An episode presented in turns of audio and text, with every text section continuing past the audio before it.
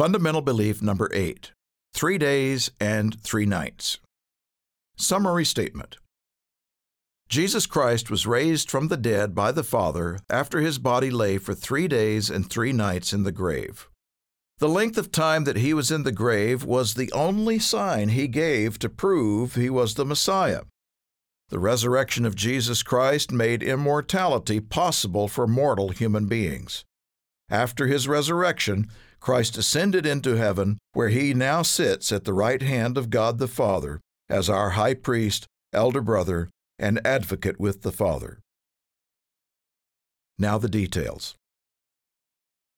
Jesus asserted that he was the Son of God and the promised Messiah, the Christ, the Savior prophesied in the Old Testament. Some of the passages making those crucial claims are The woman said to him, I know that Messiah is coming, who is called Christ. When he comes, he will tell us all things. Jesus said to her, I who speak to you am he. But he kept silent and answered nothing.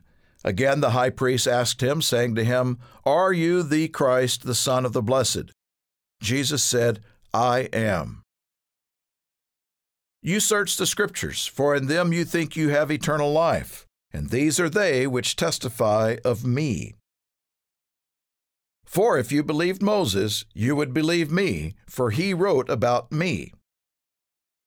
Your father Abraham rejoiced to see my day, and he saw it and was glad. Then the Jews said to him, You are not yet fifty years old, and you have seen Abraham? Jesus said to them, Most assuredly I say to you, before Abraham was, I am. Jesus said to him, Do you believe in the Son of God? He answered and said, Who is he, Lord, that I may believe in him?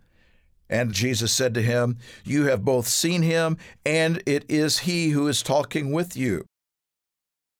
Then he said to them, These are the words which I spoke to you while I was still with you, that all things must be fulfilled which were written in the law of Moses, and the prophets, and the Psalms concerning me.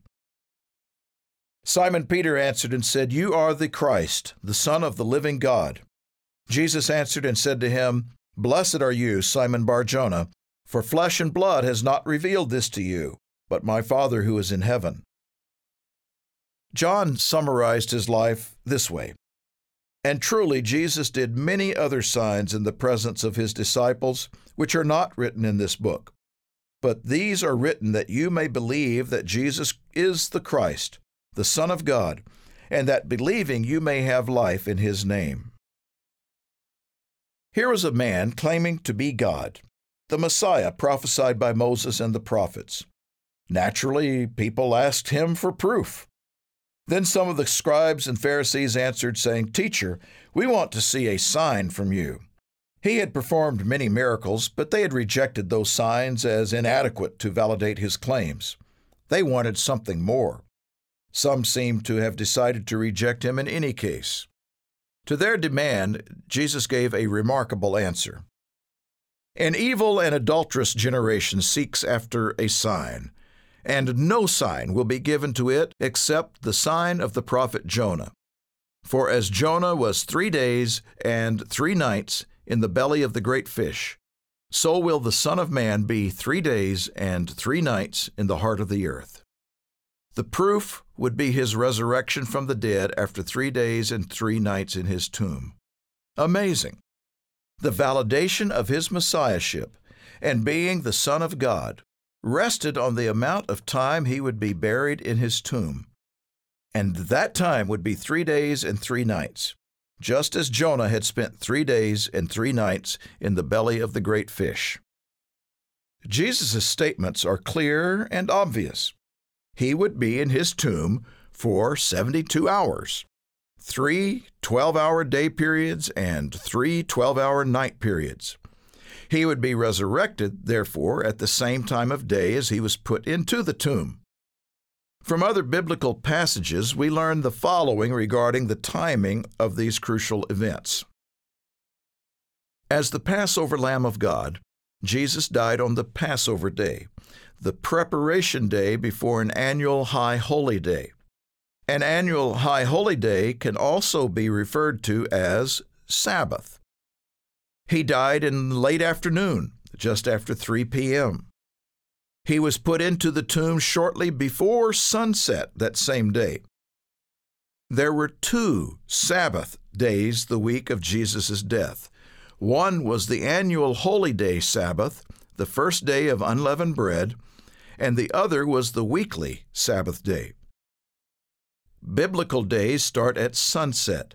The Passover day, the day before the first holy day of unleavened bread, that year began Tuesday evening, when the 14th day of Abib began.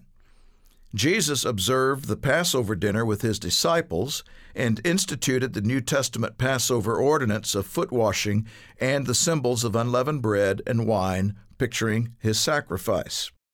Here's what we know from Scripture about the events on Wednesday, the next day. Jesus' crucifixion began around 9 a.m. He died around 3 p.m., at the end of the darkness that began at noon. Joseph of Arimathea came to Pilate seeking Christ's body, and with Pilate's approval, he rushed the body to a tomb nearby just before sunset or around 6 p.m. That Wednesday evening was the beginning of a Sabbath, but it wasn't a weekly Sabbath. It was a high day, the first day of unleavened bread. These events happened so quickly that the women had no time to properly prepare the body before they stopped to rest on the holy day, an annual Sabbath. On Friday, the day after the holy day, the women purchased and prepared the burial spices but there was not enough time left to go to the tomb to anoint his body before the second Sabbath, the weekly Sabbath, began another day of rest on Friday evening at sunset. So, after the second Sabbath and early on the first day of the week, before sunrise, they went to the tomb with the spices. But when they arrived, his body was gone. Jesus had been resurrected late Saturday afternoon, right before sunset, exactly as he said 72 hours, three days and three nights after he had been put into the tomb. The three days were the daylight portions of Thursday, Friday, and Saturday. The three nights were the nighttime portions of Wednesday, Thursday, and Friday. The commonly accepted teaching of a Friday crucifixion and a Sunday resurrection actually defies what Jesus said. It is impossible to fit three days and three nights within that time frame. A Wednesday crucifixion and Saturday evening resurrection are the only logical and credible explanation that fulfills the only sign he gave that he was the Messiah. To learn more about this topic, read our article, How Do You Count Three Days and Three Nights? Thanks for listening. For the next chapter of this booklet, continue with episode 9 of the Fundamental Beliefs of the Church of God, a worldwide association.